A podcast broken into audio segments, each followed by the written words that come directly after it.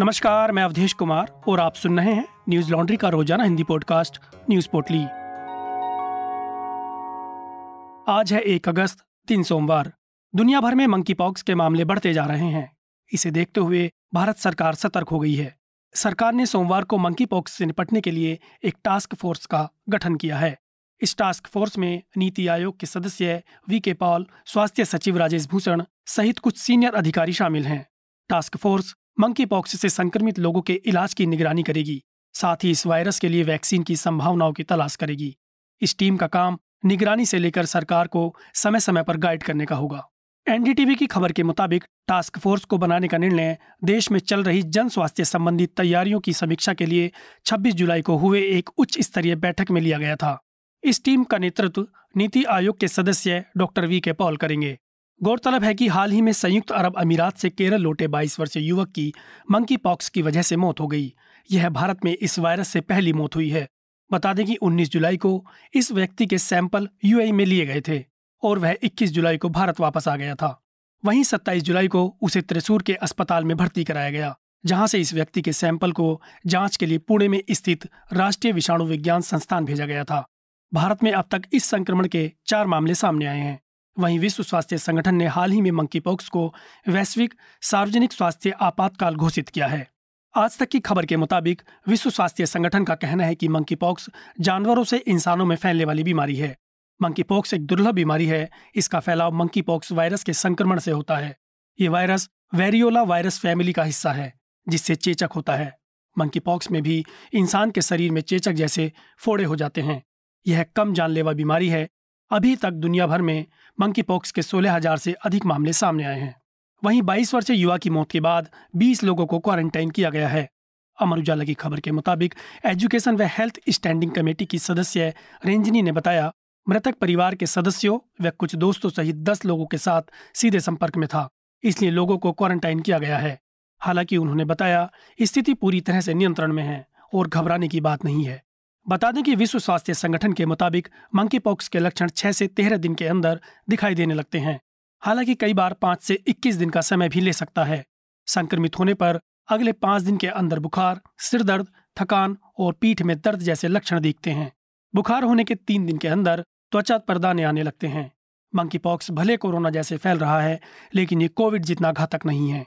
इसलिए monkey pox के लक्षण नजर आए तो घबराएं नहीं, बल्कि लक्षणों से मंकी पॉक्स की स्थिति को समझते हुए इलाज कराएं। संसद में चल रहा गतिरोध सोमवार को भी जारी रहा। सोमवार को निलंबित सांसदों को पुनः बहाल कर दिया गया। वहीं लोकसभा स्पीकर ओम बिरला ने सांसदों से कहा कि वे संसद में प्ले कार्ड न लेकर आएं और ऐसा करने पर फिर से निलंबन की चेतावनी भी दी। लोकसभा में सोमवार को महंगाई पर भी चर्चा की गई। इस दौरान काफी हंगामा हुआ। टीएमसी सांसद काकोरी घोष संसद में बैंगन लेकर पहुंची, जहां उन्होंने कहा कि देश में गैस सिलेंडर इतना महंगा हो गया है कि मैं बैंगन कच्चा ही खा जाती हूँ। चर्चा के दौरान सदन में हंगामे की वजह से लोकसभा को मंगलवार तक स्थगित कर दिया गया है। चर्चा में शामिल बीजेपी सांसद निशिकांत दुबे ने कहा कि श्रीलंका, बांग्लादेश, भूटान और सिंगापुर हर कहीं महंगाई बढ़ रही है और लोग नौकरियां गंवा रहे हैं। ऐसी स्थिति में यदि गरीबों को दो वक्त का खाना मुफ्त में मिल रहा है तो क्या हमें पीएम का शुक्रिया अदा नहीं करना चाहिए? वहीं महंगाई और जीएसटी के साथ संजय राउत की गिरफ्तारी पर विपक्ष ने विरोध जताया। कांग्रेस सांसद अधीर रंजन चौधरी ने कहा कि संजय राउत ने एक ही गुनाह किया है कि वह बीजेपी के डराने धमकाने की राजनीति के आगे नहीं झुके। वह साहसी व्यक्ति हैं। कांग्रेस संजय राउत के साथ है। चर्चा में शामिल कांग्रेस नेता मनीष तिवारी ने केंद्र सरकार पर हमला बोलते हुए कहा कि देश में पिछले चौदह महीने से महंगाई दर दहाई अंक में है। यह तीस साल में सबसे ज्यादा है। उपभोक्ता खाद्य मूल्य सूचकांक आसमान छू रहा है। चावल, दही, पनीर, पेंसिल और शार्पनर जैसी दैनिक उपयोग की चीजों पर भी जीएसटी बढ़ा। सरकार बच्चों को भी नहीं बख्श रही। वहीं राज्यसभा में भी विभिन्न मुद्दों पर शिवसेना सहित अन्य विपक्षी सदस्यों के हंगामे की वजह से सोमवार को राज्यसभा की बैठक दोपहर दो बजे तक के लिए स्थगित कर दी गई। पीटीआई की खबर के मुताबिक विपक्ष के कई सदस्य आसन के पास आकर नारेबाजी करते हुए दिखे। विपक्षी सदस्य महंगाई पर चर्चा की मांग के साथ शिवसेना के राज्यसभा सदस्य संजय राउत की गिरफ्तारी का भी विरोध कर रहे थे। सदन में हंगामे के बीच ही सदन के नेता पीयूष गोयल ने अपनी सरकार का बचाव करते हुए कहा कि कानून लागू करने वाली एजेंसियों के कामकाज में सरकार हस्तक्षेप नहीं कर सकती है और वे अपना काम कर रही हैं। उन्होंने विपक्षी सदस्यों से सदन चलने देने की अपील करते हुए कहा कि बहुत महत्वपूर्ण विधायी कामकाज होने हैं और महंगाई पर भी चर्चा होनी है। इस पर नेता प्रतिपक्ष मल्लिकार्जुन खड़गे ने महंगाई पर चर्चा करने की जरूरत पर बल देते हुए आरोप लगाया कि विपक्ष की निर्वाचित सरकारों को अस्थिर होने का प्रयास किया जा रहा है। उन्होंने कहा कि विपक्षी सदस्य कई मुद्दे उठाना चाहते हैं, उनमें गुजरात में सौ लोगों से अधिक की मौत का मुद्दा भी शामिल है। खड़गे ने कहा, जो मुद्दे हमने रखे हैं उनका जिक्र तक नहीं किया गया। महंगाई पर चर्चा हो, इसके लिए हम सतत कोशिश कर रहे हैं। पश्चिम बंगाल के कूच बिहार में दस कांवड़ियों की मौत हो गई, जबकि उन्नीस लोग जख्मी हो गए हैं। ए एन आई की खबर के मुताबिक रविवार देर रात करीब तीस लोग पिकअप वैन से जलपेश शिव मंदिर जा रहे थे। माता भंगा के अतिरिक्त पुलिस अधीक्षक अमित वर्मा ने आज तक को बताया कि जिस पिकअप में लोग सवार थे उस पिकअप में डीजे लगा था, उसमें एक जनरेटर भी रखा हुआ था। शुरुआती जांच से पता चल रहा है कि जनरेटर के वायर में शॉर्ट सर्किट होने से वाहन में करंट दौड़ गया। इससे पिकअप में सवार कांवड़िए भी चपेट में आ गए और यह बड़ी दुर्घटना हो गई। घायलों को पहले चंगरबंधा के अस्पताल ले जाया गया, जहां डॉक्टरों ने उन्नीस लोगों को बेहतर इलाज के लिए जलपाईगुड़ी जिला अस्पताल रेफर कर दिया, जबकि दस लोगों को मृत घोषित कर दिया। पुलिस ने बताया कि सभी कांवड़िए सीतलकुची थाना क्षेत्र के रहने वाले हैं। वाहन को जब्त कर लिया गया है, लेकिन ड्राइवर मौके से फरार है। बता दें कि बीते हफ्ते यूपी के हाथरस में सड़क दुर्घटना में छह कांवड़ियों की मौत हो गई थी। आगरा अलीगढ़ हाईवे पर रात के करीब ढाई बजे एक ट्रक ने कांवड़ियों को रोन दिया था। यह घटना सादाबाद थाना क्षेत्र में हुई थी। इस घटना में पांच की मौके पर ही मौत हो गई थी, जबकि एक ने आगरा के सरोजनी नायडू मेडिकल कॉलेज में इलाज के दौरान दम तोड़ दिया। सभी लोग ग्वालियर के रहने वाले थे और हरिद्वार से गंगा जल लेकर वापस ग्वालियर लौट रहे थे। मीडिया रिपोर्ट के मुताबिक प्रशासन की तरफ से मृतकों के परिजनों को यूपी सरकार एक लाख रुपए मुआवजा देगी। वहीं इससे पहले अठारह जुलाई को यूपी के अमरोहा में भी रोडवेज बस की टक्कर से दो कांवड़ियों की दर्दनाक मौत हो गई थी। दोनों मृतक कांवड़िए मुरादाबाद जनपद के रहने वाले थे। सुबह के समय ब्रजघाट गढ़गंगा से कांवड़ियों का एक जत्था जल लेकर मुरादाबाद के लिए रवाना हुआ था। तभी नेशनल हाईवे पर दिल्ली की तरफ से आ रही तेज रफ्तार एक रोडवेज बस ने कांवड़ियों के जत्थे में टक्कर मार दी। बस की टक्कर से बाइक सवार दो कांवड़ियों की मौके पर ही मौत हो गई। घटना के बाद आक्रोशित कांवड़ियों ने हाईवे जाम कर कई बसों में तोड़फोड़ की थी। सोमवार को पत्राचाल घोटाला मामले की कोर्ट में सुनवाई हुई, जिसमें कोर्ट ने शिवसेना सांसद संजय राउत को चार दिन की हिरासत का आदेश दिया है। हालांकि ईडी ने आठ दिन की हिरासत की मांग की थी। संजय की गिरफ्तारी रविवार को हुई थी, जिसके बाद आज जांच के बाद उनकी कोर्ट में पेशी हुई। बता दें कि संजय राउत की गिरफ्तारी बारह सौ करोड़ रुपए के पत्राचाल घोटाला मामले में की गई है। गिरफ्तारी से पहले राउत के घर पर सत्रह घंटे की तलाशी हुई और उनसे पूछताछ भी की गई थी। उनके घर से कुछ नकदी भी बरामद हुई थी। गिरफ्तारी होने से पहले संजय राउत अपनी माँ से भी मिले, जिन्होंने उनकी आरती उतारी। संजय गिरफ्तारी के समय गमछा लहराते हुए नजर आए, साथ ही वह ईडी दफ्तर अपनी गाड़ी से पहुंचे। वहीं महाराष्ट्र के पूर्व मुख्यमंत्री उद्धव ठाकरे ने संजय राउत का खुलकर समर्थन किया। उद्धव ने बीजेपी पर जानबूझकर निशाना बनाने के आरोप लगाए और संजय राउत को शिवसेना और बाला साहब ठाकरे का सच्चा सिपाही बताया। उन्होंने कहा, संजय किसी भी परिस्थिति में झुके नहीं। उद्धव ने राउत के घर जाकर उनके परिवार से भी मुलाकात की। वहीं महाराष्ट्र के सी एम और शिवसेना के बागी नेता एकनाथ शिंदे ने संजय राउत पर तंज कसते हुए कहा कि अब रोज सुबह आठ बजे बजने वाला भोंपू बंद हो गया है। इससे पहले भी उन्होंने कहा था कि जो जैसा करेगा वैसा ही भरेगा। इसी बीच संजय राउत की गिरफ्तारी पर आदित्य ठाकरे ने कहा कि कोई भी ठाकरे फैमिली को खत्म नहीं कर सकता। उन्होंने कहा कि संजय राउत की गिरफ्तारी हमारी आवाज को दबाने की कोशिश है, अब बहुत हो चुका है, यह सही नहीं है। बता दें कि संजय राउत को इससे पहले सत्ताईस जुलाई को ईडी ने पेश होने के लिए कहा था, पर संजय राउत दिल्ली में होने के कारण पेश नहीं हुए थे, जिसके बाद ईडी के अधिकारी उनके घर पहुंचे।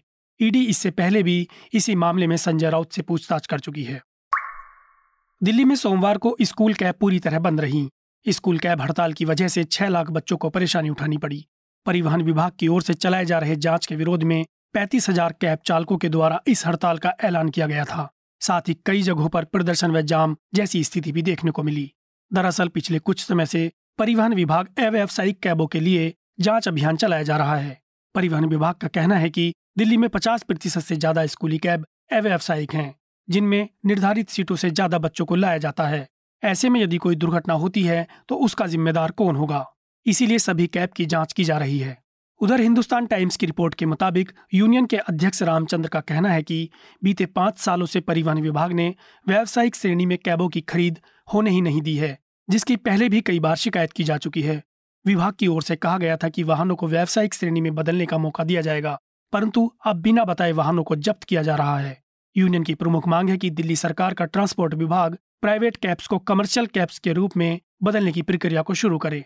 यूनियन का आरोप है कि अभी तक सात सौ से ज्यादा वाहनों को जब्त किया गया है, जिसे कैब ड्राइवरों की मोटी रकम देकर छुड़ाना पड़ रहा है, जिसके चलते ये हड़ताल जारी रहेगी। कैब चालकों की इस हड़ताल को भारतीय किसान यूनियन ने भी समर्थन किया है। किसान नेता गुरनाम सिंह चढ़ूनी ने कहा कि दिल्ली सरकार हड़ताल में कैब चालकों को अकेले ना समझे, वह हड़ताल में पूरा समर्थन देंगे। ऐसे में बच्चों के अभिभावकों को भारी दिक्कत का सामना करना पड़ रहा है। हरियाणा के एक गांव से निकला युवक कैसे धर्म और व्यापार का घोलमाल करके बिजनेस टाइकून बना। न्यूज़ लॉन्ड्री के NL Sena project the Yogi who has it all को सहयोग दें और यह कहानी सामने लाने में हमारी मदद करें। इस तरह की और भी तमाम वीडियोस, ग्राउंड रिपोर्ट्स और पॉडकास्ट हम अपने सब्सक्राइबर्स के जरिए आप तक पहुंचाते हैं। न्यूज़ लॉन्ड्री देश का पहला सब्सक्रिप्शन पर आधारित मीडिया प्लेटफॉर्म है। यह आपके यानी सब्सक्राइबर्स के सहयोग से चलता है। हम किसी भी सरकार या कॉरपोरेट से विज्ञापन नहीं लेते। हम ये तमाम खबरें, पॉडकास्ट और वीडियो आप तक पहुंचा सकें, इसके लिए आपके समर्थन की ज़रूरत है।